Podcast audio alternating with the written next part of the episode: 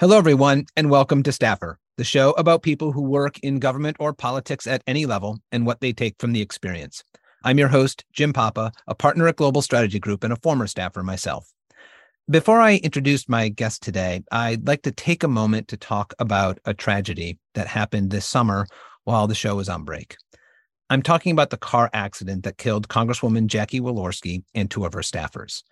Zachary Potts, her district director, was 27, Emma Thompson, who was the Congresswoman's communications director, was 28. Also, the, the driver of the other car, Edith Schmucker, age 56, was also killed. The death of a member of Congress is almost always newsworthy, and it should be. The people of Indiana's second congressional district lost a community leader, and Congress lost a member who was, by all accounts, well respected and well liked. The nature of being a staffer, though, is to be behind the scenes. It is naturally less newsworthy, though I should note that Emma and Zachary's lives have also been beautifully recognized and remembered by many. One of the things that makes this tragedy hard is that the circumstances um, around the accident are well known to anyone who has worked for a legislative office or a campaign. Driving around the district is a central function of a lawmaker's time in their state.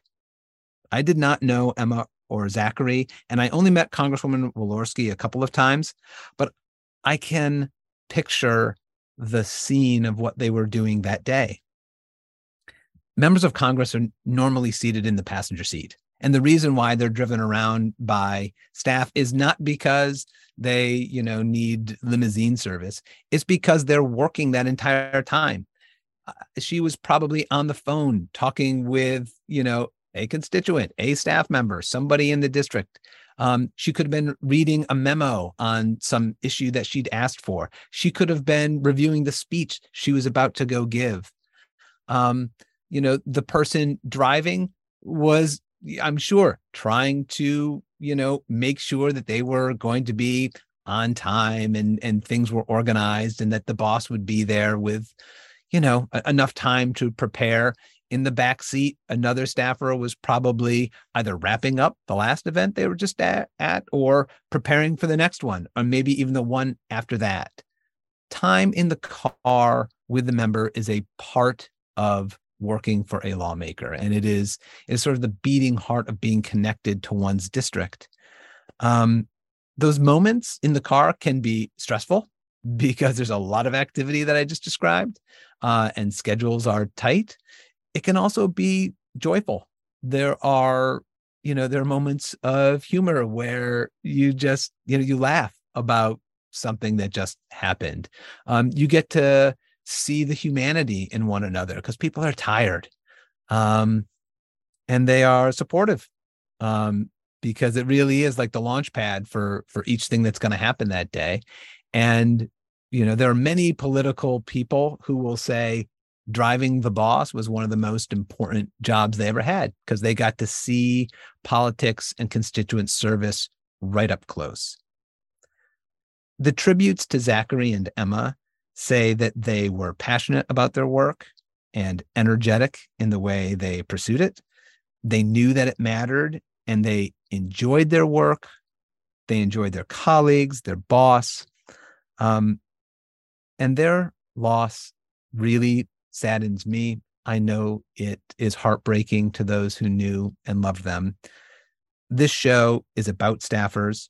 And so I wanted to talk about them everyone associated with the show sends our deepest condolences to all of the families and friends of the four victims.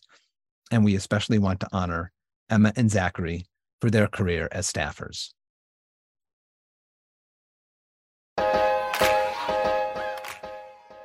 As you know, I don't normally um, address um, you know current events on uh, as I introduce the show, but I know that my next guest would have wanted me to. His name is Tom Perriello, and today he is the executive director of Open Society US, the world's largest private funder of independent groups working for justice, democratic governance, and human rights. He was named one of the new civic leaders by Time magazine in 2010. He got his start, uh, like many of us, as a staffer. Um, he, uh, but it wasn't exactly as in the same way that many uh, who work in American politics do, as you'll hear. In 2008, Tom ran for Congress uh, to represent Virginia's 5th congressional district. While in Congress, Tom supported landmark legislation, including the Affordable Care Act, DREAM Act, and climate and stimulus legislation. And since his time in Congress, Tom has served as president and CEO of the Center for American Progress Action Fund and as a counselor for policy at the Center for American Progress. He then returned to uh, government service at the U.S. State Department, he was asked by John Kerry to lead the 2015 Quadrennial Diplomacy and Development Review. And then he was asked by President Obama to serve as special envoy to the Great Lakes region of Africa and the Democratic Republic of Congo. We talked quite a bit about how Tom got into politics, where he found uh, the most meaning uh, in, in kind of what the what the driving force behind his interest in serving others always was and how that manifested. I was so honored to connect with Tom today, uh, and I'm thrilled to be able to present this episode to you. We recorded it on Tuesday, August 16th. Tom Perriello, welcome to Staffer. Jim uh, Papa, good to see you. Thank you for having me. Tom, it is wonderful to have you on the show today. Um, let me begin, as I often do, uh, by asking you just to describe a bit about where you grew up and what family life was like you don't want to start with you walking me off the political plank and being there to cheer me. We'll go back to earlier in the story. Um, we, we, held hands together. We did yeah, it together. No, it was a beautiful swan dive that I have no regrets about. Um, uh, had a really um, idyllic um, uh, childhood. You know, growing up outside of Charlottesville, Virginia, and the beautiful Shenandoah. To incredible, loving parents. I was the youngest of four kids.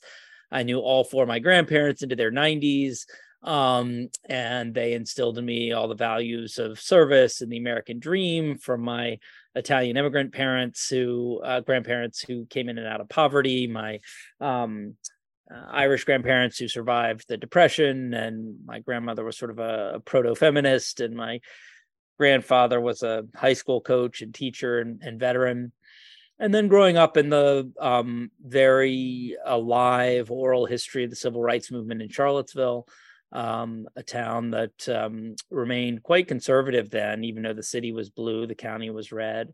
Um, and people who'd lived through massive resistance, who'd lived through the um, razing of Vinegar Hill, the black middle class neighborhood, um, telling those stories um, and uh, and other things that sort of gave me a sense both of how lucky I was, but also that that came with some sense of uh, needing to give back.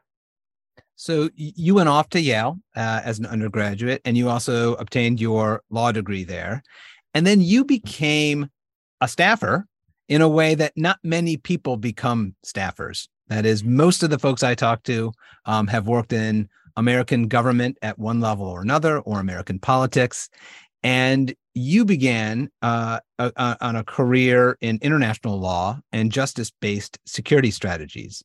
From 2002 to 03, you worked in the United Nations mandated special court for Sierra Leone, where you served as special advisor and spokesperson to the prosecutor for the special court.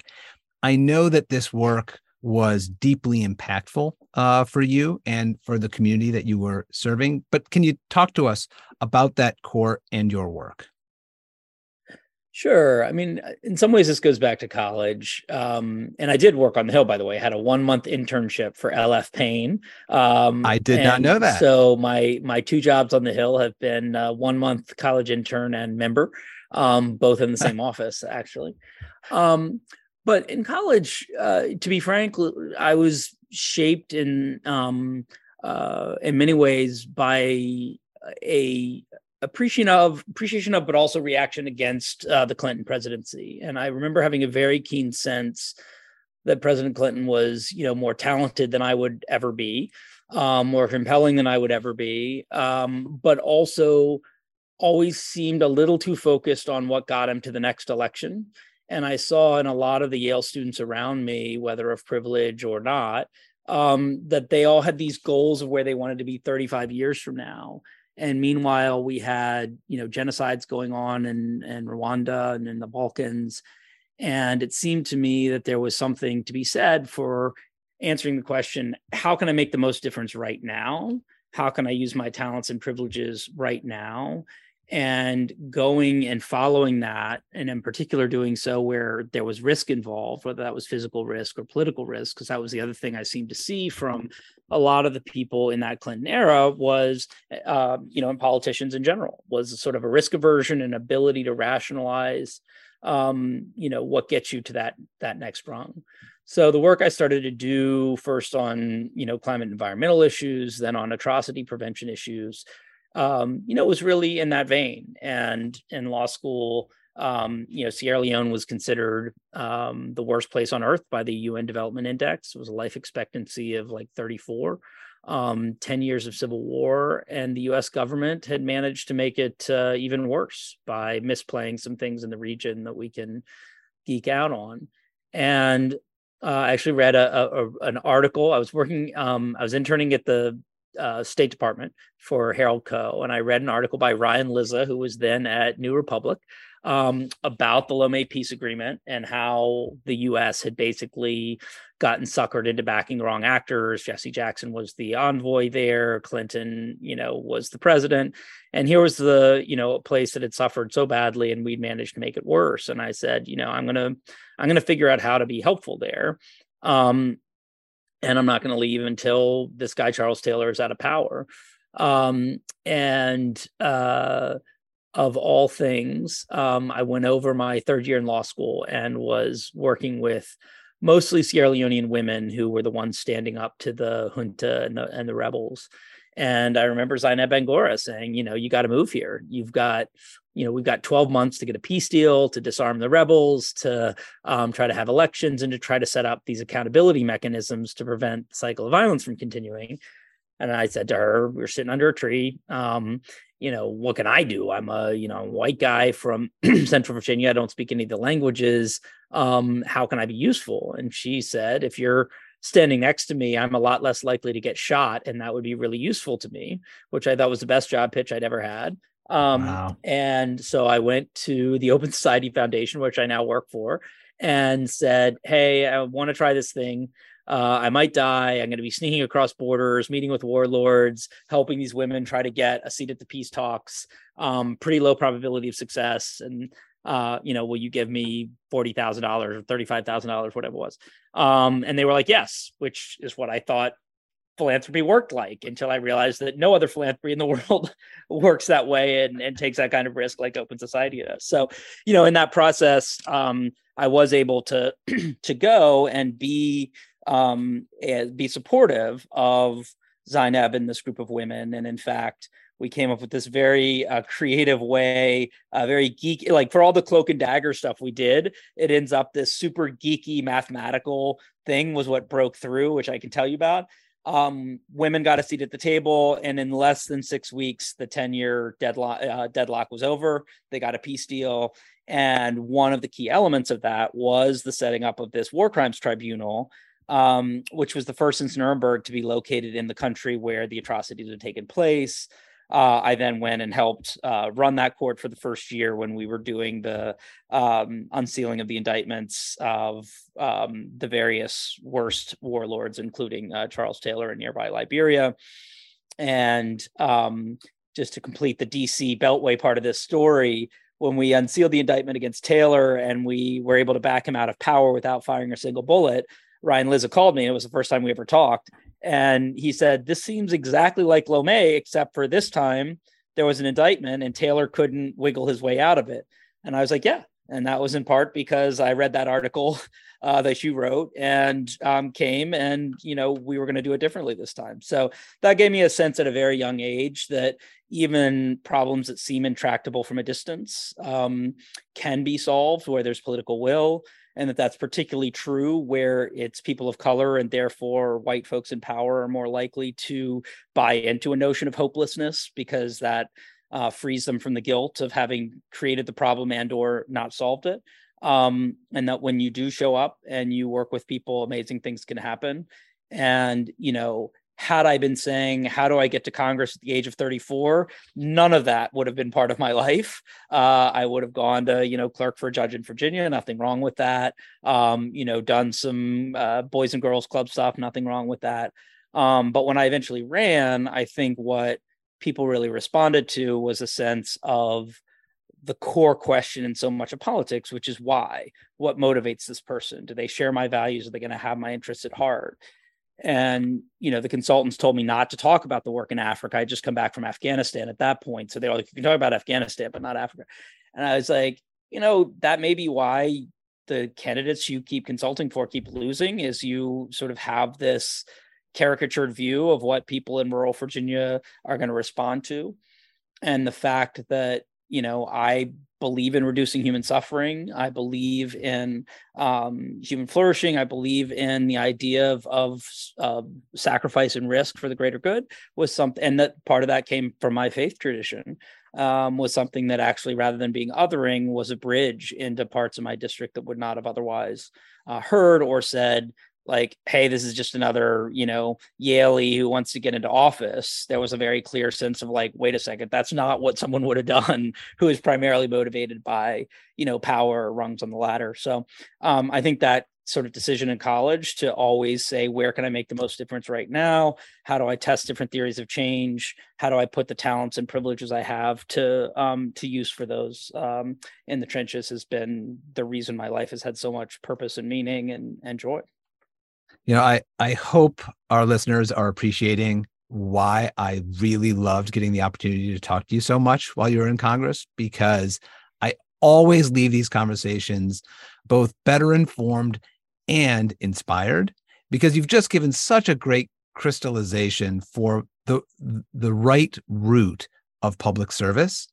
Um, and i want to i want to return to what you described as sort of your um, your north star which um, has a term called conviction politics because i want to i do want to return to that. Um, but since you did mention the uh, the importance of a mathematical formula i have to ask you to tell that story just because you were involved in harrowing work that was you know as as you described in one of the most dangerous and um, you know a source of such human suffering that you were able to change through your work. So tell us what that formula was and and why it played an outsized role.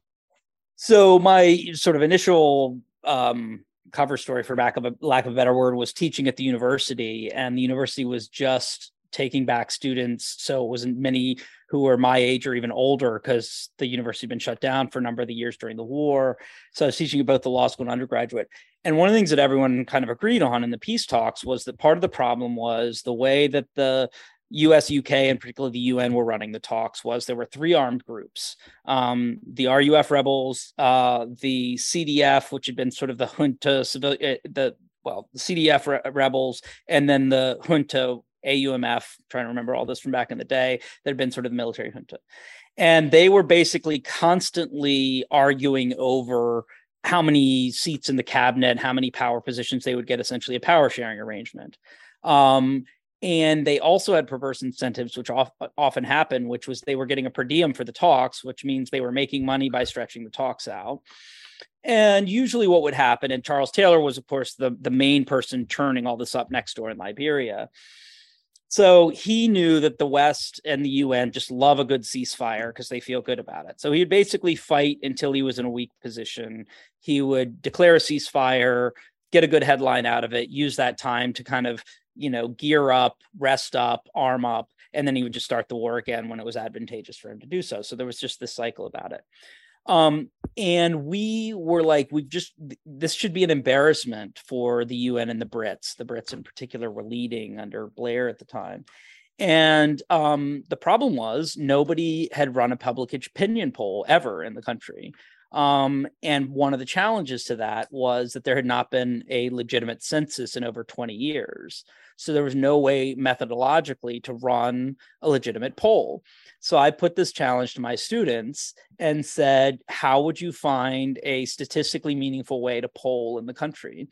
And this was sort of a semester long challenge. And about uh, seven or eight weeks in, someone uh, it was actually a group of three women who came in and they had figured out that there were three flour factories that provided all of the flour that went to the bread baking that then went and was distributed across the city. And they used this to create a statistical analysis of at least Freetown in the greater metropolitan area.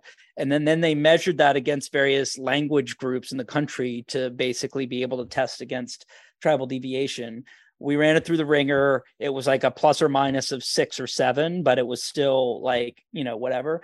So we ran the first public opinion poll based on this very like, you know, mathematical geeky thing. And it showed that like I forget the numbers. It was overwhelming. It was like 92% of people disliked all three armed groups that were at the table. 90% wanted these women and civil society at the table. There were a number of other things that were covered in it, but basically it gave the good people inside who wanted to shake it up a, a good thing to hold on to. And it was extremely embarrassing to those who had been saying, oh, you naive folks, this is just how it's done. And as soon as other people were in the room and could call it out the dynamics of the the talks changed. So yes the the flour production bread route population distribution was what allowed that first uh first poll to run. Amazing so you so pollsters are not always evil there you go you know, right i did go. not know that story uh, and pollsters played uh, a critical role um so you worked in uh, sierra leone kosovo Darfur, Afghanistan, and then you ran for Congress in 2008. So why? You know, what what was the turning point where you said the next best place for me to apply my energies and talents is Congress? So in between those, I basically went back and forth between a, a justice struggle overseas and a justice struggle at home. Um, so I was working on a number of issues at home, including, uh, you know, anti-poverty efforts, anti-torture efforts during the war on terror, in um, 2004 and five, I did a lot of work to re- to sort of revive and elevate what we might call the old religious left or the prophetic faith community, pushing back on the religious rights monopoly on faith, and really calling out issues of justice and mercy and peace. Got to work with Reverend Jim Forbes, who was of the Riverside Church at that point, and and several others. Started FaithfulAmerica.org. So I was back and forth between these, and I was looking at you know, how do you really make a difference and what makes a difference? And came up pretty much thinking that movements change the world and politicians show up to cut the ribbon. Um, and what I felt over time of coming into the halls of power often to brief people on the things that I was working on was it's true. Most politicians, sadly, are kind of lemmings and take the the path of least resistance. They get the photo op, but you know, it's others that did it. But if you look at the moments of great change, it was much more of a partnership. Uh, you know, politicians have to work within the sense of what's possible. Movements have to change the sense of what's possible. But real change happens when movements are on their A game and really, really pushing that sense of what's possible and not just, you know, shaming people or whatever else. And politicians are willing to push the envelope of what's possible. And Martin Luther King and LBJ are certainly the sort of classic paradigm on that. And one of my favorite all time scenes in movies is the opening scene of Selma when King and LBJ are having that conversation. And some L- LBJ fans felt like it wasn't fair to Johnson, but I actually think it captures him perfectly. You know, he's basically saying to King, which was not unreasonable, dude, you know, I did the Civil Rights Act. You know, I'm doing the war on poverty here. Like, help, help a brother out. And King is like, voting rights is everything. Like, this is power. This is juries. This is voting. And LBJ basically says, look, it's on you to change the politics of the issue to make it possible for me to do that. And the Selma Pettus Bridge stuff comes out of that. And so I think that's in many ways, I, you know, I, I haven't had a lot of modern equivalents of that, but I actually think this climate bill is an example of that um, with much fewer people who had to get beaten along the way. But in the sense that, like, movements from the sunrise movements to the league of conservation voters types absolutely kept this issue on the forefront.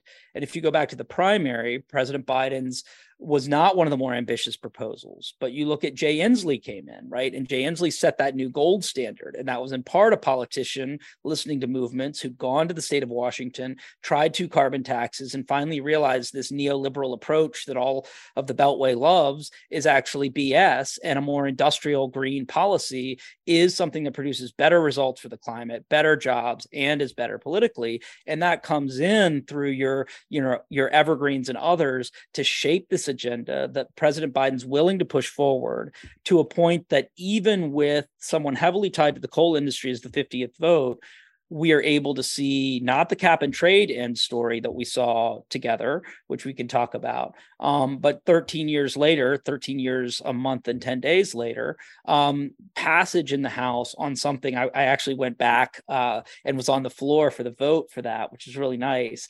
And it was fascinating because, you know, 13 years earlier, it was like, okay, you know, this is a vote that's worth losing my job over. And here was something where frontliners were like, hey, this is going to help us. This is great. I mean, it's great for the planet. It makes a lot of it worth it, but this is also a winning issue for us. That change has been made possible by movements, but it was also true that you had to get to 50 in the Senate. You had to have politicians, you know, Democratic leadership ready to push it. You had to have a president uh, refusing to lose on it.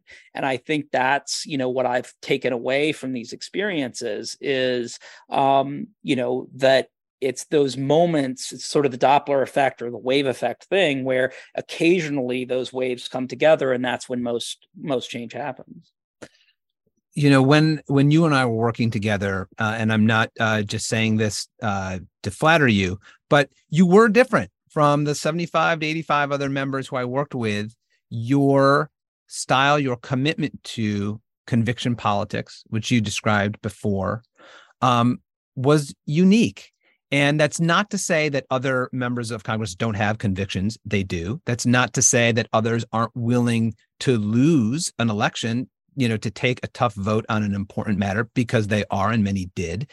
Uh, but I'm wondering if you can kind of give your description of how it plays out in real life. Because on the one hand, the American public wants desperately elected officials who have convictions and are willing to take tough votes. And on the other side, our system does depend on elected officials being responsive to the public and hearing what they say and right and responding to that. So mm-hmm. how did you in a you know day-to-day week-to-week basis navigate that? So there were a few things. So one you know i'll start with what may seem more mundane to your listeners but it isn't. I mean what i said to my team in the first couple weeks was we have to be perfect on the local stuff so that i can go big on the national stuff um, and that's in part because people correctly assume if you care enough about me to get my letter returned, to meet with this constituency group that I'm part of, uh, to show up for this birthday, you probably care about the community enough to also be at least thinking of our interests when you're voting on the climate bill. Now, there are obviously people who are excellent at gaming that system, right? I don't have that gift of remembering people's names, right? I would love to have that because it is a way of seeming like you care about people, frankly, more than you do, right? Now, it is, uh, I have attention deficit, so I don't retain it better. So, like, people kind of take that and assume, like, oh, so Tom didn't even listen. I re- usually remember the story, but I don't remember the name, right? But it means something to people, right? It's, um, and so, you know, we wanted to do that in order to avoid, and I think you've seen this done very well by you know the Katie Porters of the world, the uh, you know AOC for the grief that some people try to give her. Like she's getting the constituency work done by all reports, and in that first race, she knocked the doors. And I think where you've seen charismatic candidates come in who are like, I'm going to run on an all national campaign, like it's it's not nearly effective. So that was one. Like people had to see me, and so in our campaign, we put an inordinate amount. So I started out 36 points behind. No Democrat had come within 20 points in the district, and I said people need to have met me and and or a member of my team at least twice before they start seeing the TV ads. They have to have a reason to believe that I'm not just another person running. Um, we can debate statistically whether that worked. There's some debate in the team, but we were out there. We were everywhere. Same thing that's true. The greatest compliment I ever got when I was in Congress was that I was frequently called the mayor of the fifth district. And that was the feel I wanted. And this is a district the size of New Jersey. So that wasn't easy, right? Now it helped that I was 34 with no kids and could just like, you know, and I worked 20 hours a day. And since this is called staffer, I will say, you know, probably the single most significant thing President Obama did for me was change the quality of the team I was able to hire because there were people that were coming into public service or back into public service inspired by the president who lost my district when I won it, as I always like to point out to him. Um, but uh, you know, people like Ridge Schuyler who'd worked on the Hill for years, had retired to Charlottesville and were doing amazing work, and they came back in so that he was my district director and he was just hitting at a level that was five rungs above what you would expect. Um, and we actually put together to this climate bill, we put together a blueprint for a clean energy future in the fifth district based on you know doing all these listening tours and everything.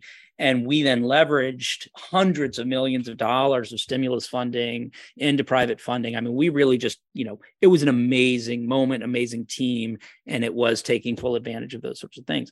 Uh, the conviction so that always helped with the conviction point.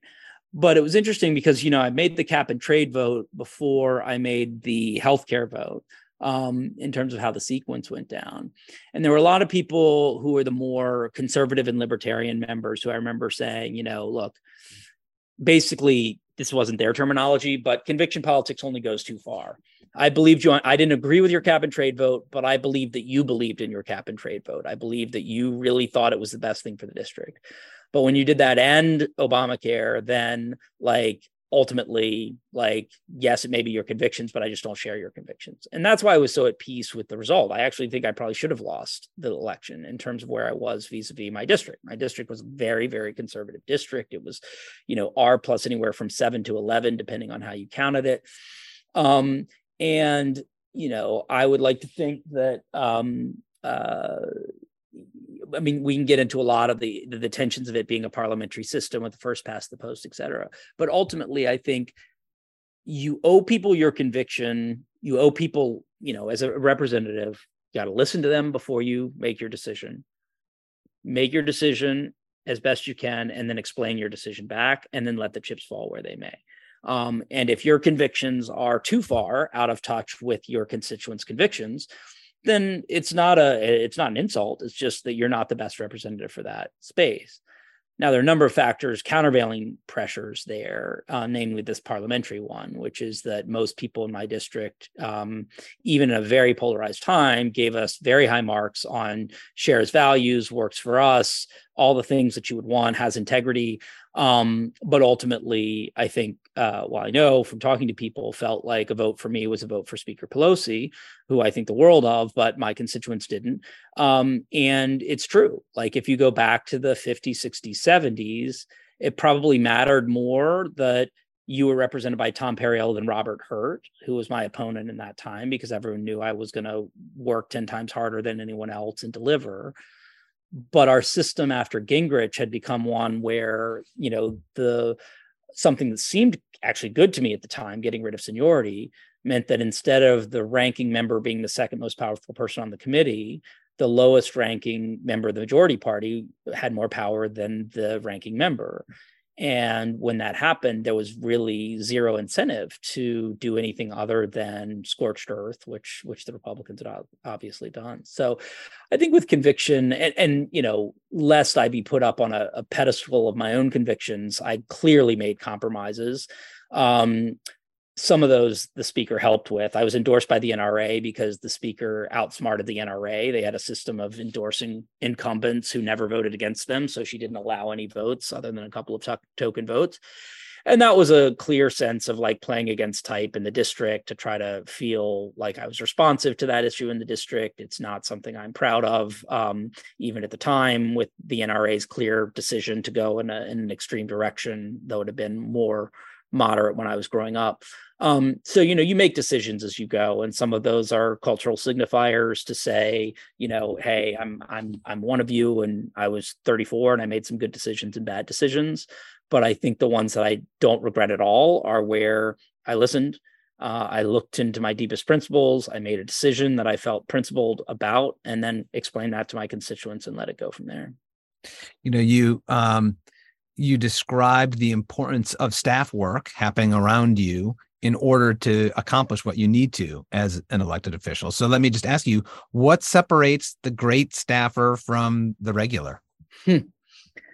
Um, I mean, look, I think that first of all, DC has many problems, but it is blessed with some of the most talented staff around. And I think that the good, the best staff are ones that are mission oriented, not here for the game, um, who uh, are get shit done types, um, and often, you know, generalists, unless they're working on a staff. And then you really want that expertise that drills down.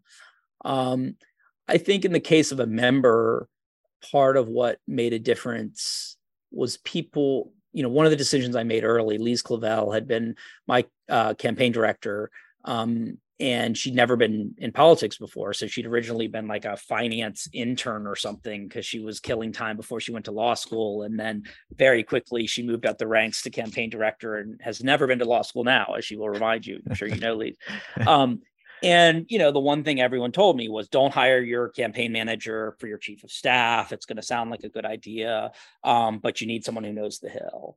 Um, Lise was first uh, first of all is just one of those people that's off the chart talent wise but she also understood what we were doing. We weren't trying to do the normal like okay how do you start building an 8 or 10 year career i was fine having a short career in the house. I would have liked to stay longer but it wasn't didn't mean that much to me compared to making the difference while we were there.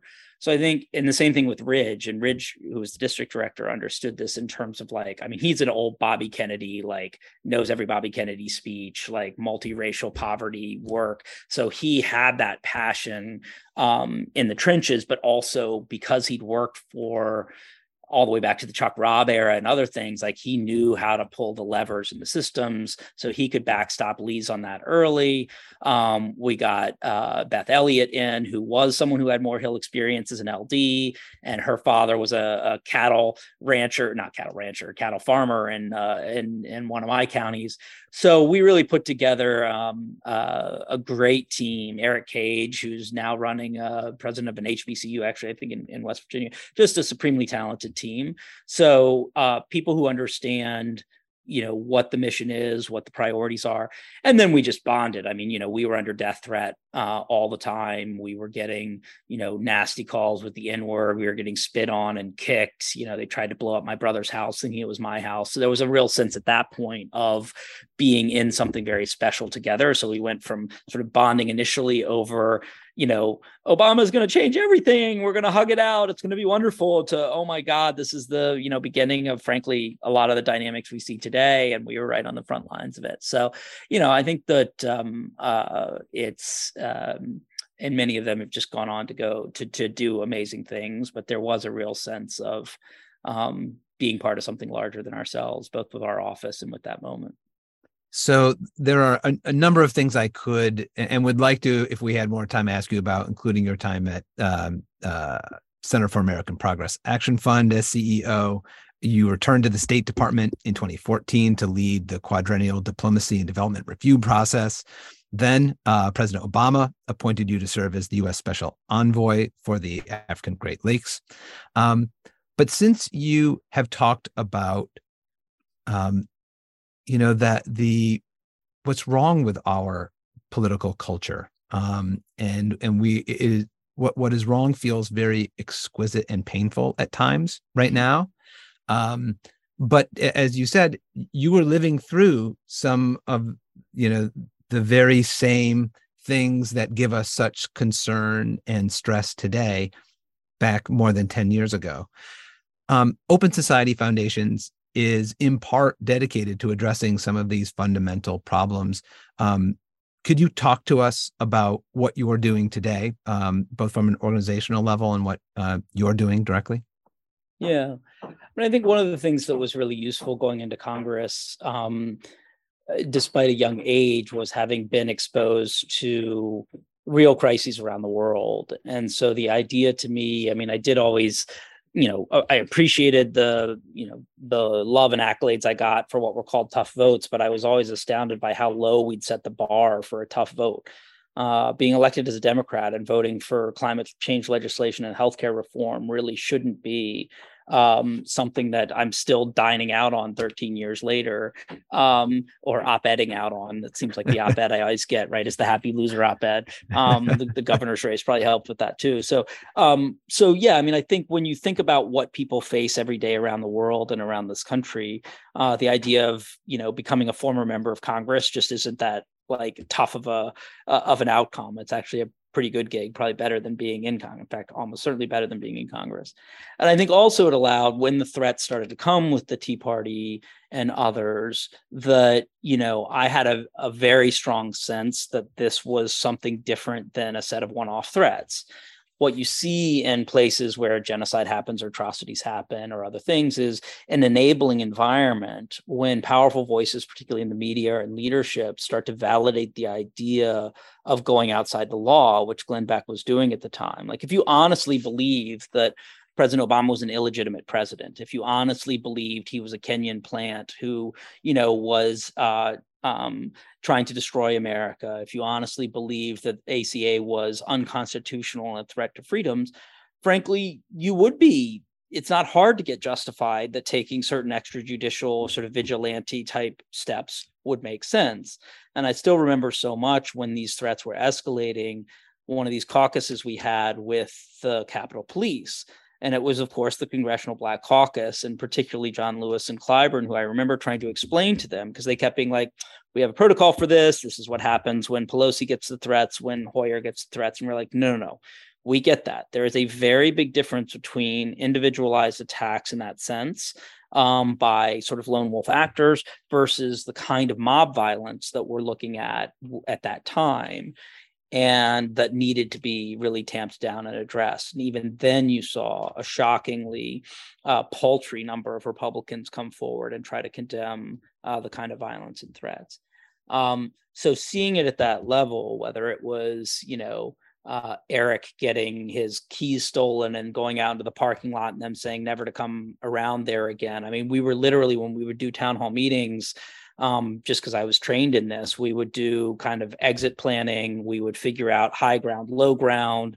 And then one of the reasons I ended up doing those six hour town halls was that the only real way to de escalate was to say I would be there until the last question was asked. And so we'd start at six. We often went past midnight and we would just just have it out. And that's an important part of the democratic process.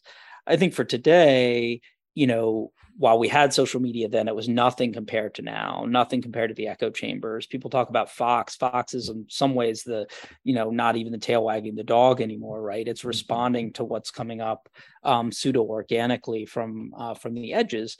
And I think once you get into that space, and that was one of the real heartbreaking things. I mean, I met I had five separate Tea Party groups in my district. I would meet with them every week and I would spend real time with them. We would deliberate together because at the time I really still was a believer in deliberative democracy that, that if we spend time together discussing it out, we'll, we'll get to those places.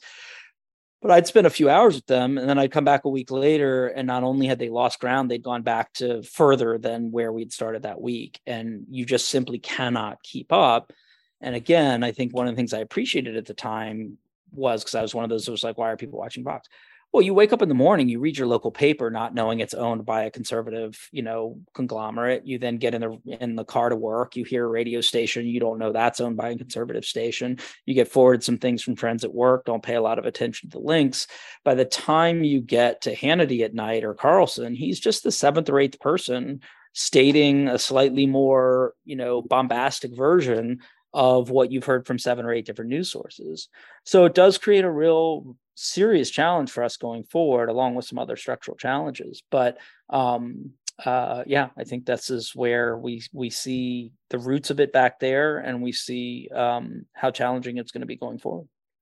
So uh, I, I, realize we're coming up uh, at the end of our window here.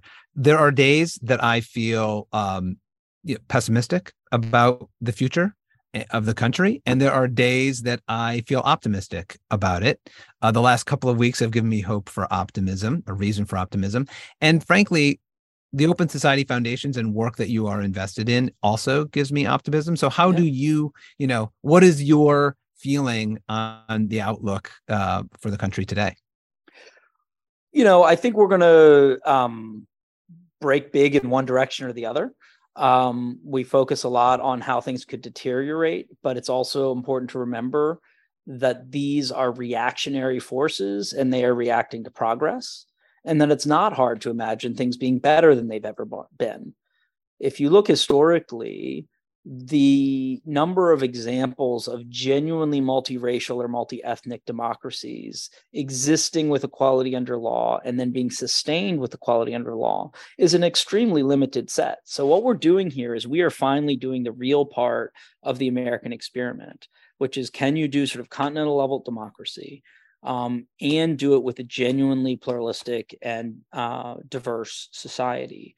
And it was clear if you look back in American history, there have been basically two moments where a white majority has lost power. One was after Reconstruction or during Reconstruction, and that ended the way most of most of the times it ends around the world, which is ethnic cleansing and terrorism by that majority ethnic group.